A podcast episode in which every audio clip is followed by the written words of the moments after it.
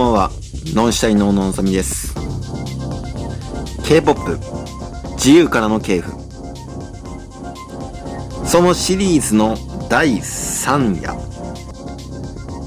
今日は、ようやく民主化した韓国社会において、K-POP の基礎を作ったあるグループの物語。時期としては1991年から1996年のことです。前回のお話で、おじゃファメン、ソバンチャっていうね、そういったアイドルグループが生まれました。まあ、これによって、一応ティーンエイジャーによる音楽の可能性っていうところは確かに示されたっちゃ示されたんですが決定的ではありませんでした。というのもですね当時韓国の歌謡界の中心はやはりですね演歌でありムーディーだったんですゆったりとした聴き心地のいい曲これを好む世代というのは結構こう年齢層が上で新しいものを好むティーネイジャーからは好まれないというようなものでした。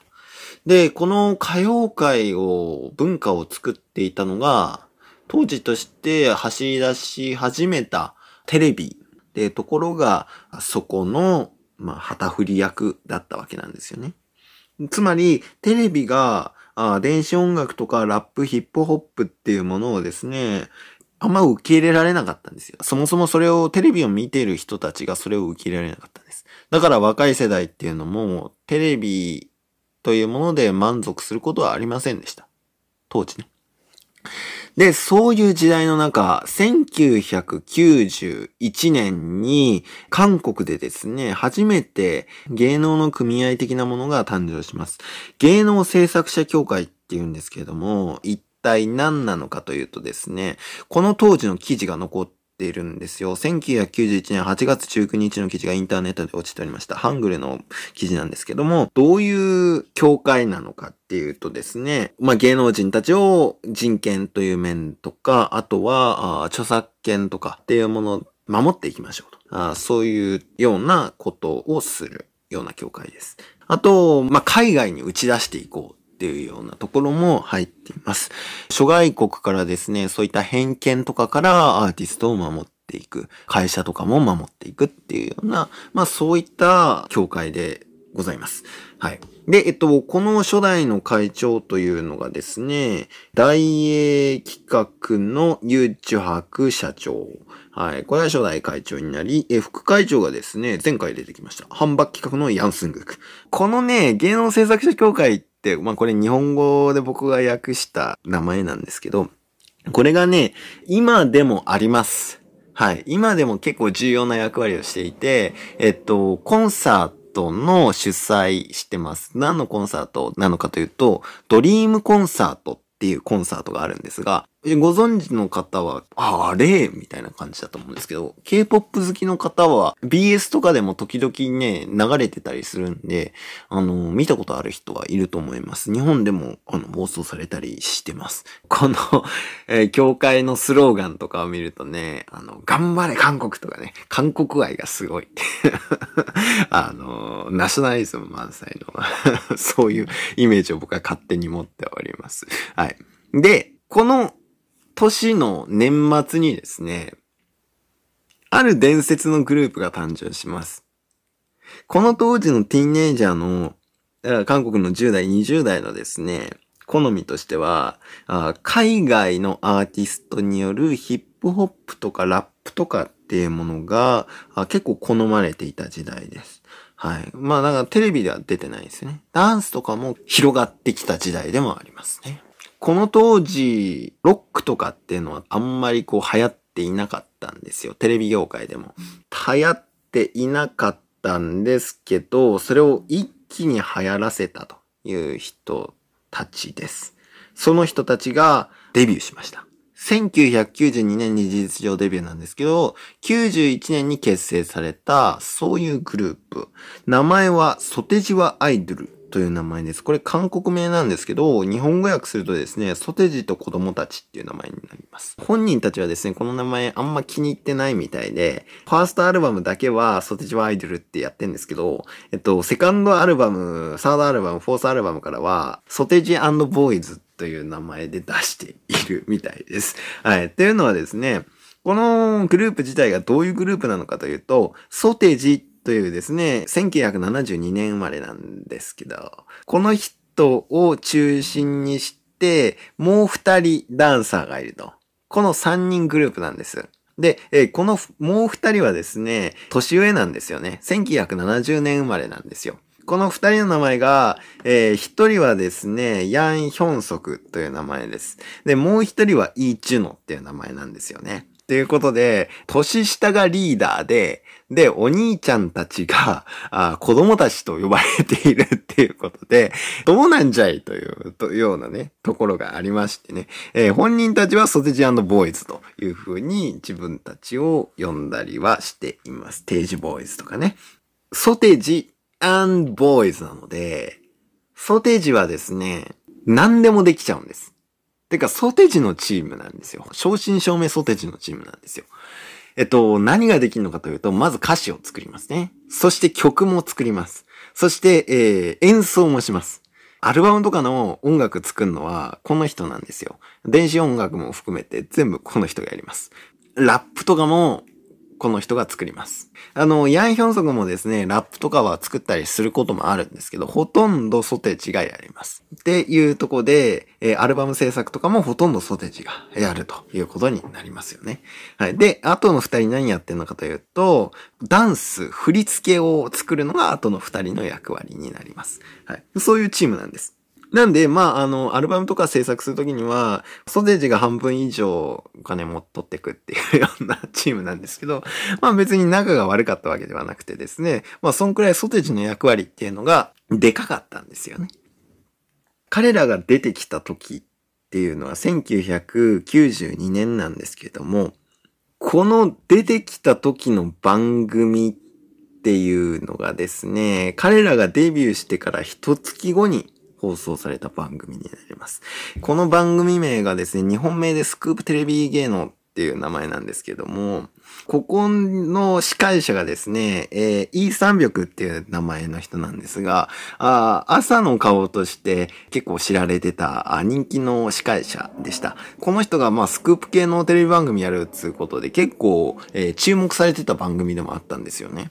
で、その中でですね、今日はこんなことをしますって最初の方でね、えっ、ー、と、ボードをめくっていくんですけど、そのボードの一番最後のところに、そして、えー、ソテジはアイドルが今日は来ています。若いすごいアーティストなんですよ、みたいな感じで紹介されるんですよね。番組始まった時に。うん。それで、あの、来ていただきました。それでは歌っていただきましょう、みたいな感じで、ステージの中央の方にスポットライトがファッと当たって、3人の男の子が立ってるわけ。だからさっき言ってた当時のことを考えてみてください。当時はだって電子音楽なんてないわけなんですよ。ブラスバンドですよ。ね。あのー、東京ポギュギ状態ですね。こういう社会の中でですよ。電子音楽が流れるんですよね。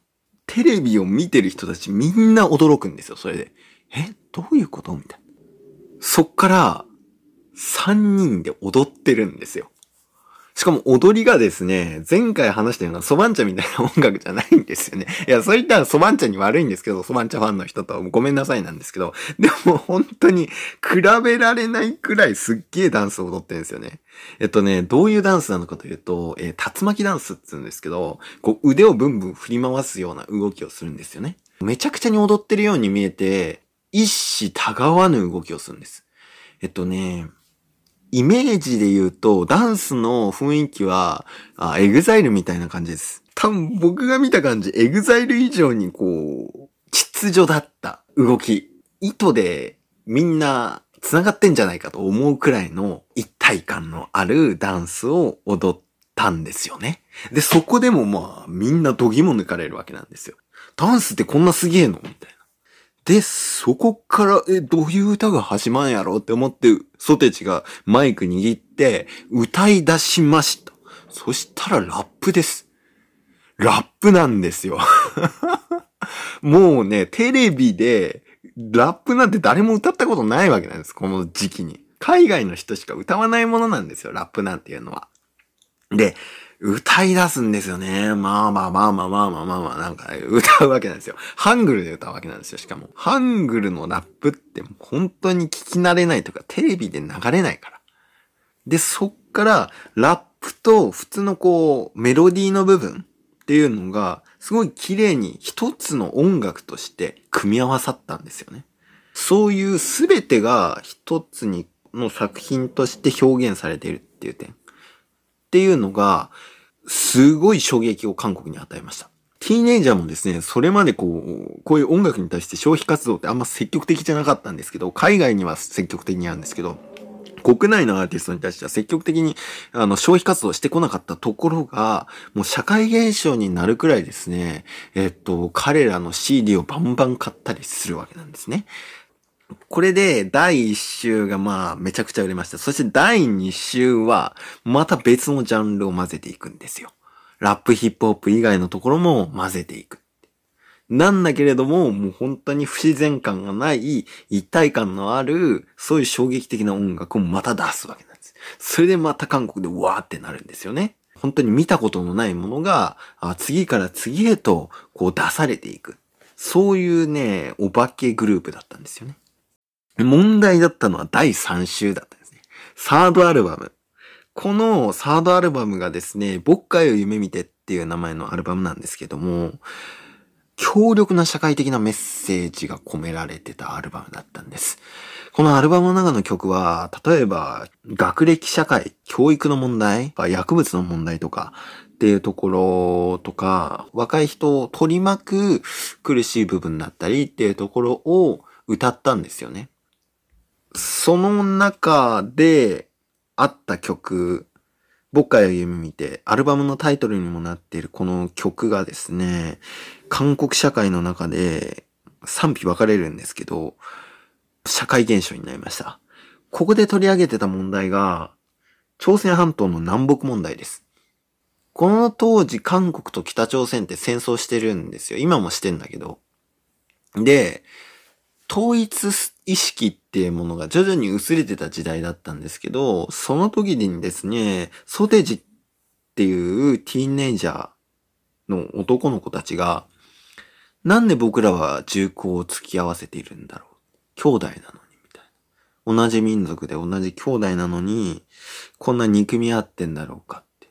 同じ家族みたいな感覚の歌を歌ったんですよね。でね、このアルバムがまあ、叩かれました。大炎上だったんですよね。えー K-POP 初めての大炎上と言っていいでしょう、これは。今でこそね、炎上ってすごいし、アーティストに対する叩きネチズンって呼ばれる人たちが、韓国のアイドルに対してですね、本当にデマを流したりだとか、バリ雑言を浴びせたりっていうね、ことがあったんですけど、この当時、それを浴びてたのが、テージボーイズ、ソテージはアイドルだったわけなんです。で、本当になんだろう、こいつらは男が好きなんだとかね、幼児を虐待しているとかね、なんか若者を危険な道に先導しているとかね、っていう風にも言われたわけなんです。そんくらい、あの、衝撃が強かったんですよね。で、若者に彼らが支持された理由として他にもあって、それが当時のテレビ業界に対等に渡り合ったっていうチームだったから、若い世代だったからなんです。韓国ってやっぱり、えー、年下年上のこの関係、上下関係っていうものは結構徹底している社会が今でもありますが、あと当時はなおのことすごかったんです。企業とかがね、テレビ関係者に対して、ああせこうせっていうのをまだしもですね、一個人の男の子たちがですね、えっと、テレビ側に、その衣装のことだったり、髪の色だったりとかを、こう、お前らにとやかく言われたくないってことを言っちゃったんですよ。で、あとは、お笑い番組とか、別に出ないよって、俺らアーティストだし、みたいな ことも言っちゃったんですよ。ねえ。あの、今でもこういう発言ってやばいんですよね、韓国社会でね。だけど、この当地でも彼らがやっちゃったから、なおのことですね、10代、20代あたりのこの抑制されてた世代がですね、いいぞみたいな感じでね、大盛り上がりしたんですよね。っていうのもあって、で、えっと、これで叩きまくってたですね、上の世代の層っていうところに対して、ティーネイジャーの男女問わずですね、彼らを守ってですね、で、まあ上の世代の一部の人も彼らを守って、で、デマだったっていうこともちょっとずつ分かってきてですね、彼らの人気は衰えず、フォースアルバムまで行くんです。フォースアルバムを出した後に、1996年、彼らは突如としてですね、引退を発表します。この引退の発表っていうのがね、1年後は引退しますとかそういうレベルじゃないの。明日引退しますくらいのレベルの引退発表だったんです。で、彼らが突如、芸能界から消えてしまったんです。全く消えてしまったの。ヤンヒョンソクだけがですね、芸能界に残りました。で、彼はですね、残って新たな芸能事務所を弟と一緒に作ります。